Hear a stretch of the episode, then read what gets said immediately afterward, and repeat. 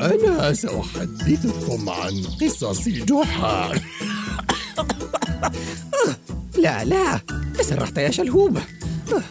أحتاج لأن أجمع أفكاري. أنا شلهوب. شلهوب حمار جحا. أتعرفون جحا؟ هو حكيم الحلقة وأحمق الحكماء. قصصه لا تخلو من الذكاء والحكمة.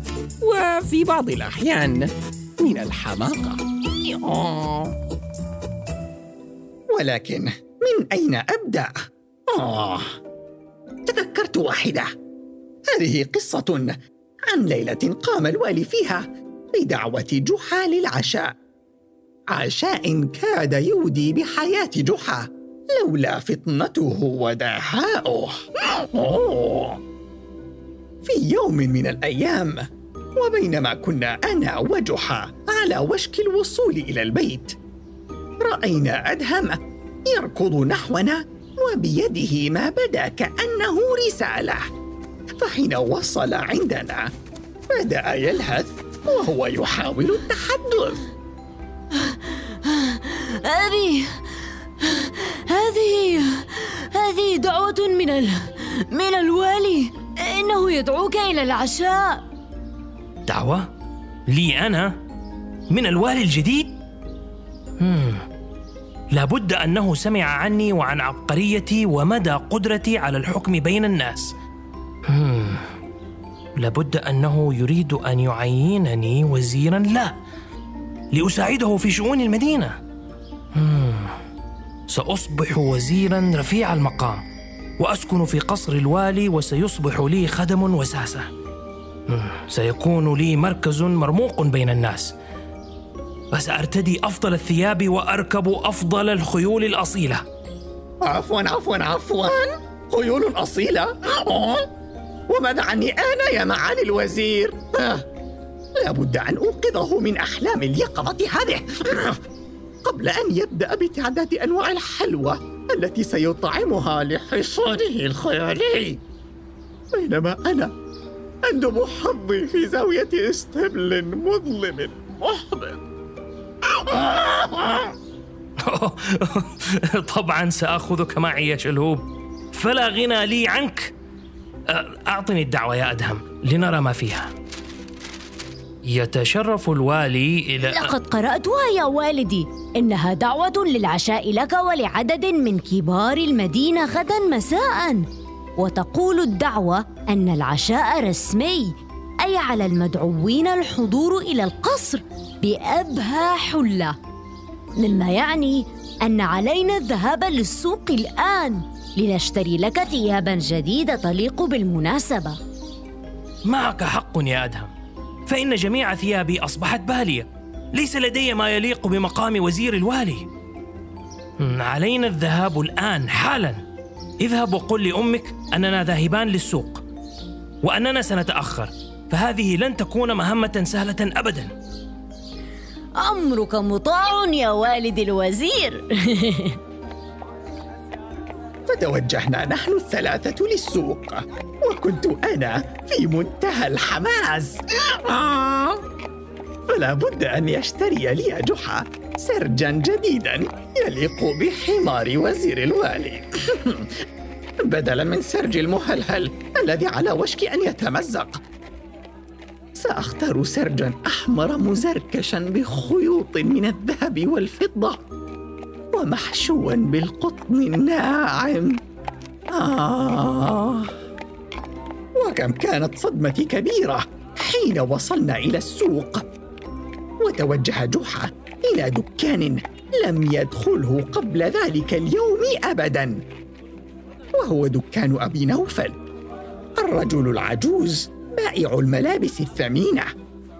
فقال له جحا بكل فخر واعتزاز. كيف حالك يا أبا نوفل؟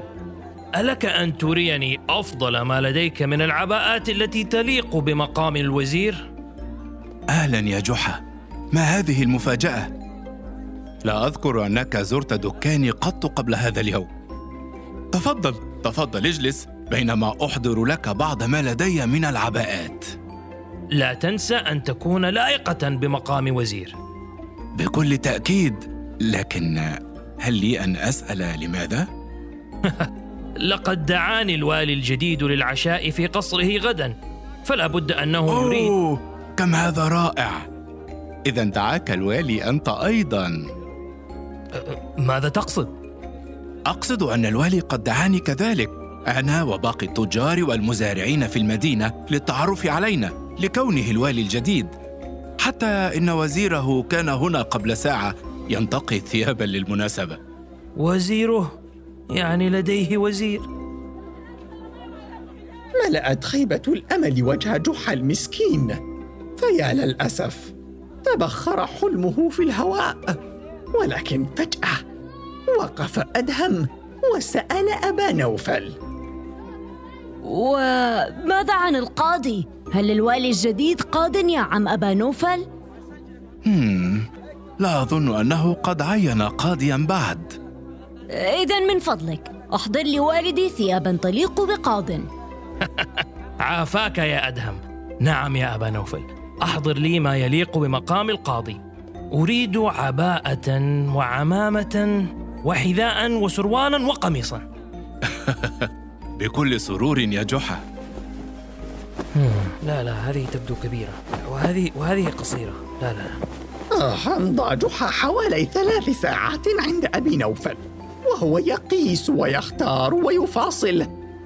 إلى أن وأخيرا اختار عباءة حمراء مزركشة بالذهب والفضة وقميصا من الحرير وعمامة من القطن الناعم.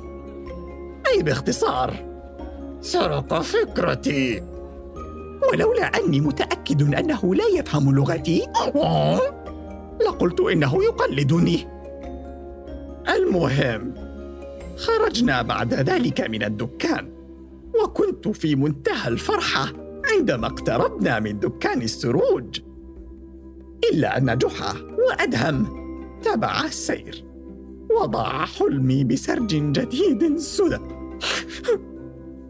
وفي اليوم التالي ارتدى جحا ثيابه الجديدة الثمينة وجلس على سرج البال ولم يخطر له حتى أن يغطيه بشيء ما.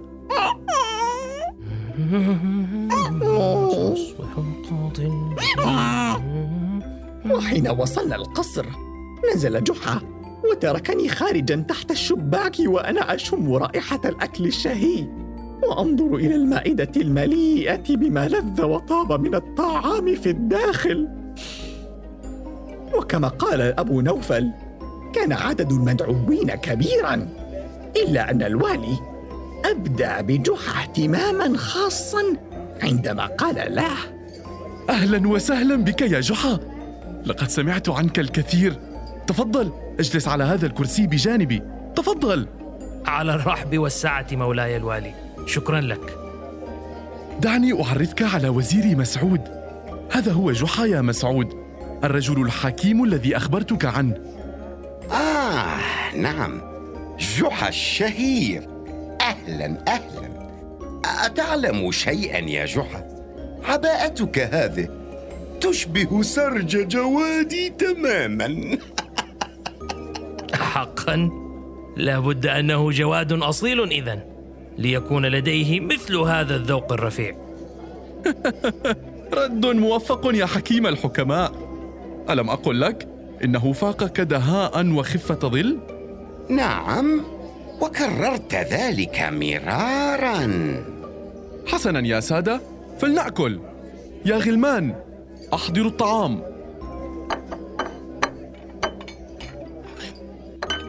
فبدأ الغلمان بوضع أطباق الطعام وكؤوس الشراب أمام الضيوف. وقد لاحظت حينها من مراقبتي أن عباءة جحا الجديدة كانت كبيرة عليه بعض الشيء. فكلما مد يده ليأكل أو يشرب اضطر لرفع الأكمام لكي لا تتسخ. إلا أنه في لحظة من اللحظات مد جحا يده نحو كأس العصير فعلق كم العباءة بالطبق مما أربك جحا وأدى إلى أن يقع الكأس وما فيه من عصير في جحر الوالي يا إلهي يا إلهي ماذا حدث؟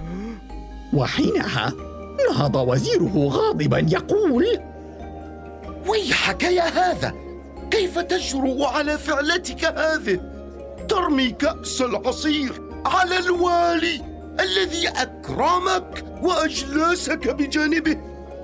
مهلا يا مسعود؟ أظنه لم يقصد ذلك. بالطبع لم أقصد يا مولاي فأنا بل لم كان يقصد بالتأكيد فهو حكيم الحكماء. أليس كذلك؟ فلا بد أن يعاقب. أيعقل أن يقال إن الوالي الجديد يرضى بإهانة كهذه؟ انظر إلى ثيابك يا مولاي. لقد اتسخت بعصير التوت الذي لا يزول بالماء والصابون.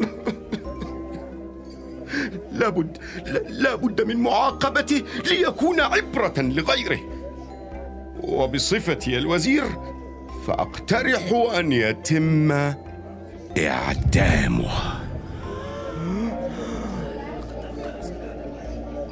معك حق يا مسعود. هم. لن يكون الأمر في صالحي بما أني الوالي الجديد. وإلا أصبحت أضحوكة بين الناس. ولكن وفي تلك اللحظة قام جحا بشيء لم أتوقعه منه أبدا. إذ أمسك بطبقه المليء بالطعام ودلقه فوق رأس الوالي بالكامل آه.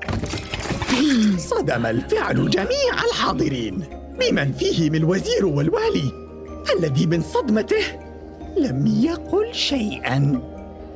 بل أسرع خارج غرفة المأدبة لينظف نفسه ويبدل ثيابه ولحق به غلامه ووزيره. انتظر يا مولاي. في هذه الأثناء بدأ المدعوون يتهامسون بأمر جحا. كيف يفعل هذا أصير على الوالي ومنهم من حاول أن يتحدث مع جحا وينصحه إلا أن جحا أوه، لم يتكلم ولم يبالي بل بقي جالسا في مكانه بكل هدوء. أما أنا؟ آه آه يا أنا. فودعت آمالي وأحلامي وبدأت بالتفكير بمستقبلي مع أدهم الذي طالما فضل البغال على الحمير. عاد الوالي والوزير إلى المائدة. قال الوزير لجحا لقد أهنت الوالي إهانة عظمى ولن تشفع لك شهرتك وإعجاب الوالي بك. فستكون عبرة لمن يعتبر وسننفذ الحكم لحظة يا مسعود. اسمع يا جحا ما يقوله مسعود صحيح فلم يهني أحد في حياتي كما أهنتني اليوم. ولكني سمعت عنك وعن حكمتك الكثير فكيف لحكيم مثلك أن يفعل ذلك؟ فقل لي ما السبب؟ يا حضرة الوالي لقد أمر وزيرك بإعدامي لمجرد أنني دلقت العصير عليك وهو بالطبع عقاب ظالم لأمر بسيط كهذا وخاصة أنه افترض واقتنع أنني قاصد الفعل دون السماع مني فارتأيت على الأقل أن أقصد فعل ما يستحق عقوبة كتلك كي لا يقال عن جناب الوالي الجديد أنه من الظالمين. وبعد لحظة من الصمت التام رد الوالي على جحا قائلا. ما كذب من نعتك بالحكيم. أصبت وأخطأنا. فلك مني الاعتذار. ولك مني ألف دينار. فاجلس وأكمل عشاءك ولم يدخلك شر يا دار وهكذا ضحك باقي المدعوين باستثناء الوزير الغيور طبعا. الذي كان لون وجهه كلون عباءة جحا الحمراء من شدة الحرج. فقد كشف جحا عن بغضه من خلال فعله وبين للوالي أن افتراض سوء النية والحكم بناء على ذلك ليس من الحكمة ولا العدالة أما بالنسبة لظلم جحا لي فقد عوضني وأرضاني بشرائه لي بالألف دينار سرجا جديدا وشعيرا من دكان الشعير الثمين آه.